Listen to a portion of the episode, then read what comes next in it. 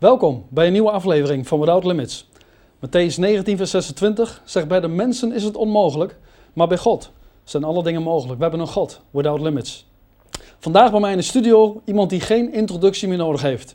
Zijn naam is Jacob Keegstra. Jacob, van harte welkom bij Without Limits. Ja, Henk, goed om hier weer te zijn. Dank je. Ja. We hebben een geweldige studie voorbereid. In ieder geval eh, jij als Bijbelleraar. We gaan het hebben over de wederkomst van Jezus op de Olijfberg. Ja, maar er wordt heel weinig over gepreekt. En het is juist voor ons als gelovigen het grote uitzicht dat we hebben. In al deze tijd van crisis en noem maar op, dat de duisternis over de aarde komt. Maar voor de gelovigen is het juist onze visie, onze hoop, onze verwachting dat Jezus spoedig weer komt. Ja. Nou, en daar hebben we zeker drie afleveringen voor nodig om Ja. iets over te zeggen. ja, Ja, ja, wat je zei ook in de voorbereiding, hè? we hadden wel tien afleveringen kunnen Oh ja. opnemen. zeker weten. Maar eh, we, we beperken het even tot drie. Ja. Eh, we hebben aflevering 1, dan eh, komt Jezus als rechter, zeg maar. Ja. En dan Ja. aflevering 2. Eh, over Jezus als verlosser en wetgever van de regels van het koninkrijk. En de derde keer Jezus als de koning met een toegiftje dat hij ook de bruidegom zal zijn. Amen. En dat staat allemaal in één tekst in de Bijbel. Zullen we die tekst eerst lezen? Ja, dat is goed. Jesaja 33, vers 22. Want ja, we willen graag de Bijbelstudie ook eh, in deze drie rondes, ook vanuit Gods woord eh, gefundeerd eh, beginnen. Ja, zeker. En deze drie onderdelen staan heel duidelijk in één tekst beschreven. Jesaja 33, vers 22. Zal ik dat lezen? Ja, graag. Daar staat, want de Heere onze rechter, de Heere onze wetgever, de Heere onze koning, hij zal ons verlossen. Ja, een geweldige tekst. Ja, Prachtig. in één tekst zoveel onderdelen waar Jezus zowel de rechter wordt genoemd, de wetgever van de regels van het koninkrijk, de koning en de basis is hij zal ons verlossen. Ja, Hij is al de verlosser. ja, Maar dan zullen we uiteindelijk de verlossing zelfs van ons lichaam hebben. ja. En eh, ja, het uitzicht dat hij de rechter is, de wetgever en de koning. Nou, daar moeten we het natuurlijk over hebben. geweldig. Ja, alleen er wordt maar heel weinig over gepreekt. Ja, waarom is dat eigenlijk? Nou, ja, dat is een, dat is een interessante vraag. Waarom eigenlijk? Want eigenlijk in de, bij de eerste gemeentes, dus direct vanaf Jezus en eh, met de apostelen, met de eerste gemeentes, en ook de zeven gemeentes in Klein-Azië, waar Paulus eh, met al die rondzendbrieven eh was en naar schreef, daar was in hun alfa-cursus van de eerste gemeente, ging het allemaal om Maranatha, kom spoedig. En we verwachten ook dat Jezus, dat Jezus spoedig weer zou komen. Ja. En ehm, dat is eigenlijk de eerste eeuwen steeds zo geweest. Maar kwam dat ook omdat eigenlijk 1 Thessalonicenzen is eigenlijk het eerste boek toch wat geschreven is van het Nieuwe Testament? Ehm, de- de- ja, dat kan zijn, maar op zich, alle eh, zendbrieven van Paulus hebben uiteindelijk als slotconclusie dat we Jezus spoedig weer verwachten. Ja. Dat eh, onder de eerste drie eeuwen van de eerste christenheid was er steeds een levendige verwachting dat Jezus spoedig weer komt. Alleen pas met Augustinus, toen de kerk al redelijk gezetteld was, toen zei Augustinus, de kerkvader, van nee, het duizendjarige rijk, dat is nu al. De kerk is al het toekomende vrederijk. En dus ging de verwachting dat Jezus weer moet komen om daarna het koninkrijk van God te, eh, te settelen, te herstellen, ja, die gedachte ging helemaal weg. Hm. En dus hebben we weer een nieuwe opwekking nodig om te weten dat Jezus spoedig weer komt.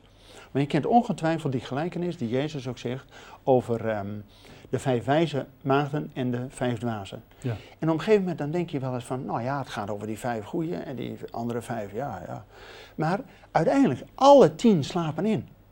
In wezen, de kerk, ze, we slapen allemaal in dat we de bruidegom, de wake-up call, niet doorhebben. En ik denk dat de uitzending voor vanavond ehm, juist ertoe mogen bijdragen, dat is ook mijn gebed, dat door de uitzendingen, dat we als christenheid weer alert zijn, dat we weer wakker geschud worden, dat we dat het woord van God niet alleen een lamp voor ons voet is, dat we dagelijks weten wat we moeten doen, maar ook een licht op ons pad. Want het licht, Jezus Christus, is komende. En dat we dus die visie vast blijven houden. En dus ik denk dat het heel goed is om weer ja, die wake-up call te doen naar de christenheid. Van dat Jezus spoedig weer komt. Want hij moet weer komen voordat hij het koninkrijk van God zal herstellen. Want in de christenheid, we denken wel eens dat kruis en opstanding het centrum is. Dat klopt. Maar dat is niet het einddoel. Nee, dat klopt. Jezus, die kwam en die sprak 3,5 jaar lang over het koninkrijk van God. Ja. Is nabij. Bekeert u, want het koninkrijk Gods is nabij. En hij moest wel eerst aan het kruis in de opstanding als centraal element om ons weer bij God te brengen, zodat de relatie tot God hersteld kan worden. Maar het einddoel blijft nog steeds Koninkrijk van God. Dus wij als christen, wij hebben wel eens te veel onze prediking Christocentrisch op kruis en opstanding gefocust, zonder dat we het einddoel in het oog houden, dat het Koninkrijk van God Ja. centraal staat. Ook En- bij de prediking van Jezus. En kun je voor de kijkers eens eh, duidelijk uitleggen, wat is het koninkrijk van God? Want er zijn misschien mensen die kijken en die denken, ja maar Ja. wat is dat het koninkrijk van God? Nou, eh, zodra Jezus weer komt op de Olijfberg, dan zal hij een rijk van vrede en gerechtigheid stichten. Het duizendjarig vrede. Het ja, duizendjarig vrederijk, dan zal het woord van God en dus Heeren Torah vanuit Jeruzalem de wereld overgaan. Ja. En zal hij zitten op de troon van zijn vader David om te regeren. En wij als gelovigen mogen met hem regeren. Ja. Dus het koninkrijk van God is waar Jezus ons al 2000 jaar lang naar laat bidden in het, het Onze Vader. Uw koninkrijk Komen. komen. Ja. Als het met Jezus al gekomen was, hadden wij nooit 2000 jaar lang hoeven bidden over uw koninkrijk komen. Uw wil worden gedaan. Zoals in de hemel, want daar wordt de wil van God al gedaan, maar dat het ook op aarde gaat Ja. plaatsvinden. Ja. Dus Jezus moet eerst naar de aarde komen om te herstellen, te verlossen, ons de leefregels van het koninkrijk te geven en als koning te gaan zitten op de troon van zijn vader David. En dan zullen we het koninkrijk van God van vrede en gerechtigheid en heelheid van de schepping volledig hier duizend jaar hebben. Nou, dat is toch de visie die wij als christen hebben, dat we door alle toestanden heen die hoop blijven vasthouden. Ja. Maar 1 Petrus 1 zegt ook dat we de hoop vasthouden op de verschijning en openbaarwording van Jezus Christus. Nou, dan denk ik van, daar moeten we daar nodig over hebben. Alleen in de kerk en bij de christenheid is dat gewoon wat weggecijpeld. Men is het meer in het hier en nu ons aan het settelen. Ja, en soms heeft God ook weer een crisis nodig om ons weer wakker te schudden. Dat we niet op ons geld of op onze huizen of op eh, aandelen of op weet ik wat ons fundament moeten hebben, maar op de komst van Jezus Christus. Nou, en daar ehm, zijn een aantal onderdelen in, waar we uit deze tekst uit Jezaja 33 heel duidelijk eh, eh, lezen hebben, dat Jezus als eerste komt om recht te spreken. Ja, want dat, dat zou mijn volgende vraag zijn, hè? Wat, wat hij dan komt doen. Ja, nou, ehm, om recht te spreken. Ja, maar dat is eigenlijk helemaal geen populaire boodschap. Want kijk, als wij naar een restaurant gaan, dan worden we helemaal in de watten gelegd. Hè? Eerst een aperitiefje, een hors d'oeuvre en dan de maaltijd. Het liefst nog een toetje en blijf vooral nog even zitten voor een kopje koffie. En, Ja. Maar we hebben allemaal door hoe we ook geweldig in de watten worden gelegd. Geweldig, drie gangen menu, sommigen vier gangen weet ik het. Maar we weten allemaal, de afrekening komt nog een keer. Ja, Voordat we het restaurant uitgaan, dan zul je even moeten betalen. ja, Tegenwoordig hebben we er allemaal kaartjes voor en weet ik wat. Maar we weten allemaal, hoe goed we het ook hebben, de afrekening komt een keer. En dat is ook in het geestelijk leven. Want zelfs in de openbaring staat dat de zielen van hen die om, door het geloof en omwege van het, ge- Ja. omwille van het geloof onthoofd waren. Die vragen, die, die vragen die, tot hoe lang Heer? Wanneer komt u nou? Want die zijn bezig om te bidden van, Heer, wanneer komt u nou?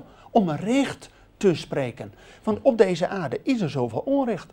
Dat de velen die hebben het veel beter dan ze eigen zouden moeten hebben. En de geloven worden wel eens de, de handel dwars gezeten. Dus hier op deze aarde is er veel onrecht. Dus Jezus komt vooral om recht en gerechtigheid te herstellen.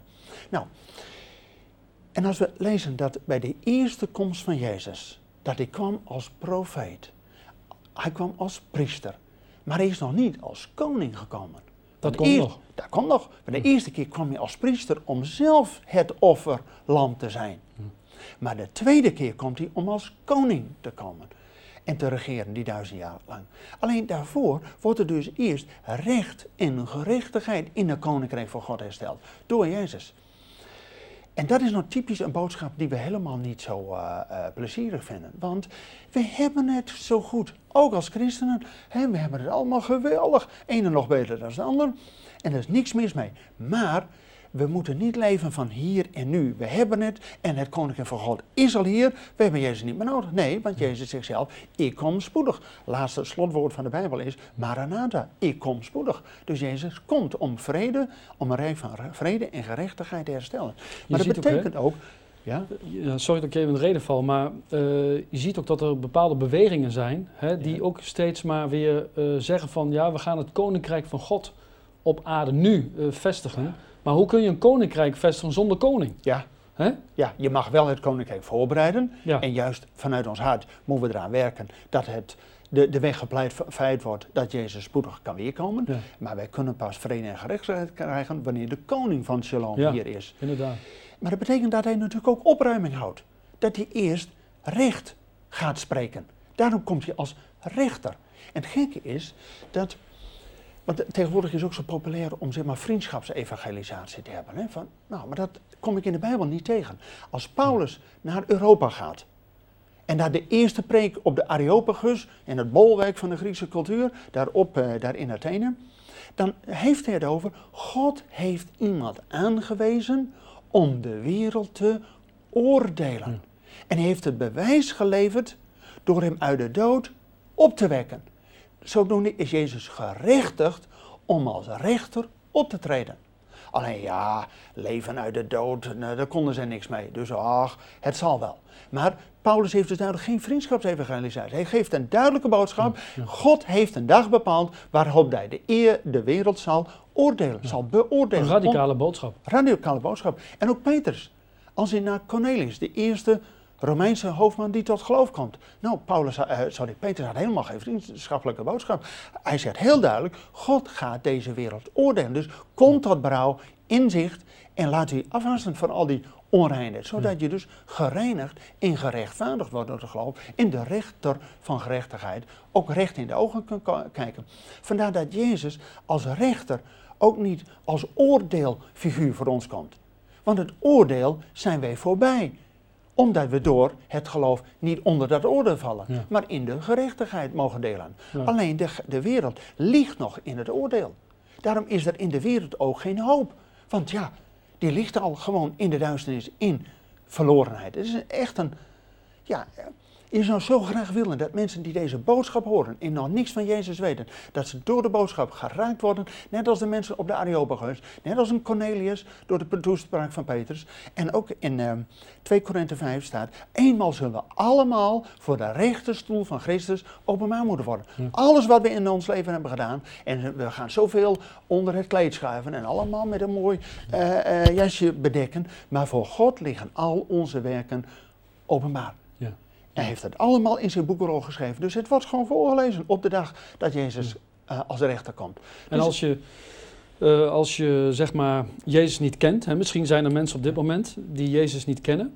Eh, ja, voor die mensen geldt eigenlijk, hè, als ze Jezus aannemen als hun persoonlijke verlosser, als ze ook geloven dat Hij voor hun ook aan het kruis is gestorven, Ja. en als ze hun zonde beleiden, hè, dan zijn ze behouden.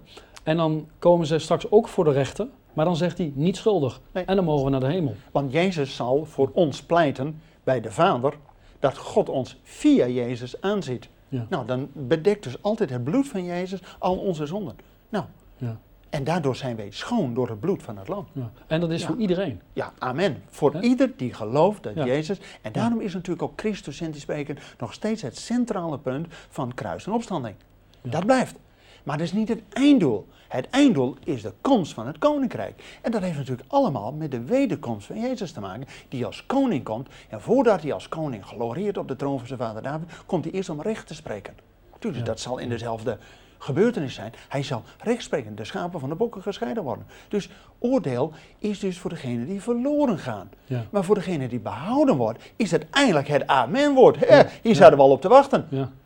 Want wij mogen met hem regeren. Ja. Maar dan moet hij eerst het oordeel uitspreken van goed gedaan. Ja. Gij goede en betrouwbare knecht. Ja. Over weinig zijt gij getrouw geweest, over veel zal ik u stellen. Ga in tot het feest van de Heer. Dus ja, we moeten uiteindelijk over het feest van de, het, de bruiloft van het lam hebben. De maaltijd des Heren, op de berg des Heren. Maar dat gaan we in de derde aflevering. Ja, dat komt allemaal.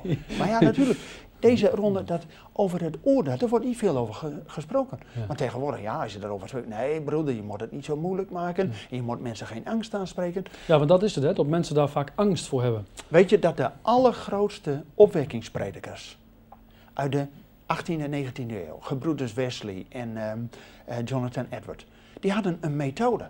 Die spraken eerst heel duidelijk over de tien geboden. Gij zult niet doodslaan, gij zult niet echt breken, gij zult niet stelen. Nou, als je die allemaal verteld hebt, dan heb je iedereen wel een keer geraakt. Hè? Ja. We hebben allemaal wel eens iets gedaan, ik bedoel wij in Kluis. En een week later kwamen ze om te spreken over de genade door het bloed van het lam. Dus ze hadden een methode Ja. om eerst door het oordeel duidelijk te maken dat we onszelf niet kunnen verlossen als een baron van Münchhausen onszelf uit het moeras te- halen. Nee, we hebben die verlosser van de andere kant, van Gods kant nodig. Die ons verlost om ons op de grond, om, ja, op de rots, Jezus Christus, te zeggen. Ja, gewoon geweldig. Alleen betekent dat toch de eerste ronde, waar we het in deze serie hebben, Jezus komt eerst om recht te spreken. Daarom wordt hij ook de richter, de rechter. Ja. Al in de Bijbel, voordat de koning David koning wordt, had je eerst de richters. Die kwamen ook om recht te spreken. En ook eh, Mozes, die kwam om recht te spreken. Want anders doet iedereen maar wat goed is in zijn eigen ogen. Maar God heeft zijn geboden gegeven, zijn leefregels voor de koning. Waarom? Om te weten wat goed is en wat kwaad. Ja. Alleen tegenwoordig wil men dat kwaad niet meer horen. Van, ah nee, dat is minder goed. Ze willen alles bedekken onder de liefde en onder de genade. Ja, ja, maar Jezus kwam niet met een liefdevolle boodschap, maar hij kwam met een radicale boodschap. Die uiteindelijk liefdevol is, maar wel van waarheid. Ja. Als we alles bedekken onder de liefde, dan wordt er geen gerechtigheid en geen waarheid gedaan. Daarom, als Jezus komt, wordt eerst alles openbaar. Wordt alles in het licht gesteld. Betekent dat wij als christen ook het woord van God als een lamp voor onze voet, dat we dagelijks weten wat we moeten doen, maar ook een licht op ons pad, waar we weten dat één keer alles in het volle licht wordt eh, openbaar geworden. Nou ja, en dat betekent dat alles wat we heimelijk maar wat gedaan hebben, een beetje achter de ellebogen, allemaal een beetje dit, dan wordt het openbaar. Dat betekent dat we, de rechtvaardige zal ter nauwe nood gered worden, zegt de Bijbel. En ook als je eenmaal tot geloof bent gekomen, wil niet zeggen dat je er dan zomaar bent. Want Paulus zegt, werk uw behoudenis uit met vrees en beven. Met andere woorden, het is zeker dat we behouden zijn, maar het is niet zo dat we op onze lauweren rusten. Het is iedere dag weer afsterven aan onszelf, het kruis van Jezus op ons nemen, achter hem aan en in het licht wandelen. Dat we niet links of rechts gaan, maar de weg die hij ons uitstippelt. Ons kruis opnemen, hè, zegt Ja. de Bijbel. Ja. Ja. Ja. Ja, dus ehm betekent dat we ehm, als christen in wezen waakzaam moeten zijn. Ja. Hoe we moeten leven, want dat hij als rechter komt en dat dat spoedig voor de deur. Ja, wanneer precies? Eén ding is duidelijk, Jezus komt weer op de Olijfberg. Ja. En dat is aan de oostkant van Jeruzalem.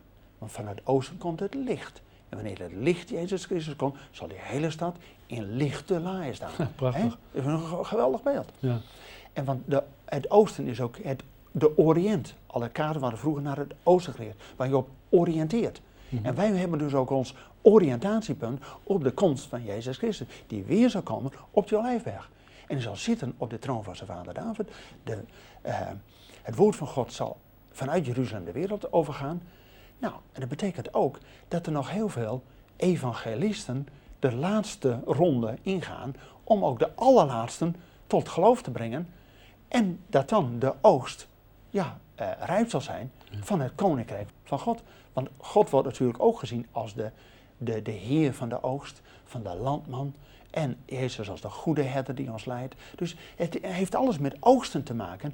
En de hele wereld wacht op het openbaar worden van de zonen Gods. Maar wij moeten nu al het licht van God uitstralen naar deze wereld. Zodat de rest ook met ons uitziet naar die grote dag dat Jezus weer komt.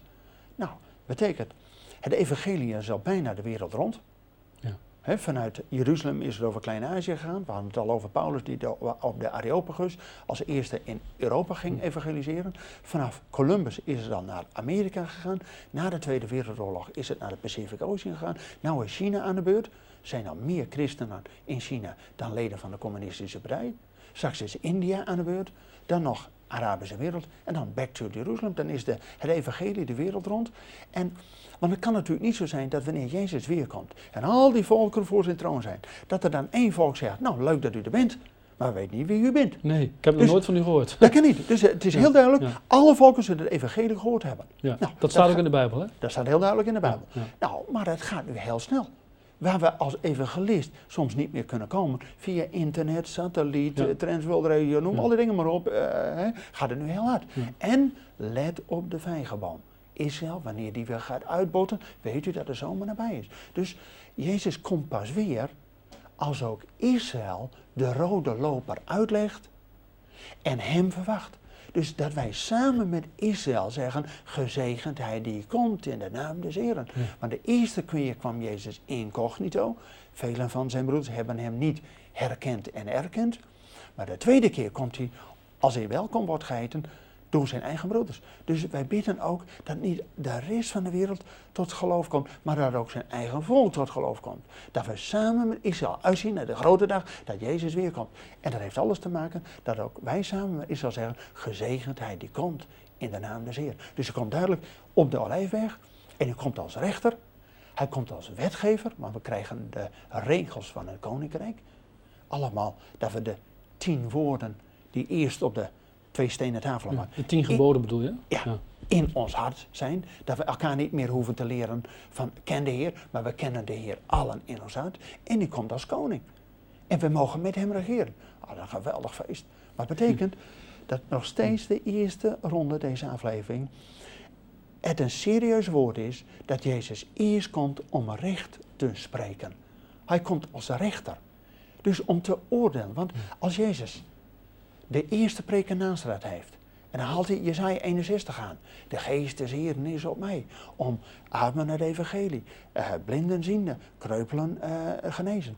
En om uit te roepen het wel aangename jaar des Heeren. Dat is het jubeljaar. Oh, geweldig, jubeljaar. Alleen dan stopt Jezus. Want de eerste keer dat ik kwam, was dat de boodschap. Om een jubeljaar van vrijspraak en van vrijlating, al die mensen in de gevangenis, om vrijlating te hebben. Dus we weer een herstelde relatie met God hebben. Maar de tekst aan Jezaja gaat verder. En om uit te roepen een dag der wrake Gods. Maar heeft Jezus de eerste keer niet gelezen. Waarom niet? Omdat de eerste keer dat kwam zijn roeping was om aan het evangelie te brengen. Een jubeljaar uit te roepen.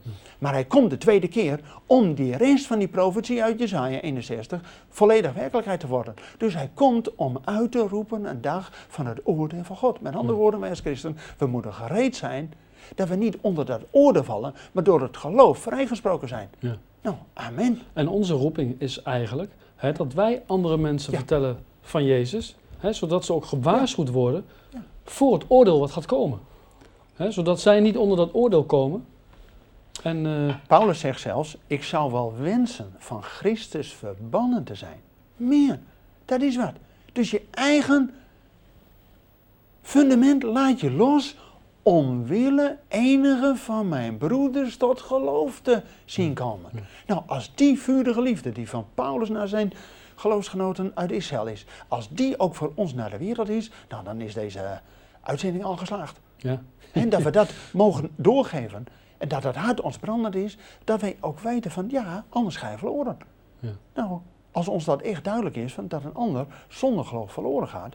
Meer, dat is een hoge roeping voor ons. Maar God heeft ons een roeping van verzoening toevertrouwd. Dat is geweldig. Dus wij vragen ook de mensen, laat u namens God als gezanten van Christus vragen we u, laat u met Christus verzoenen.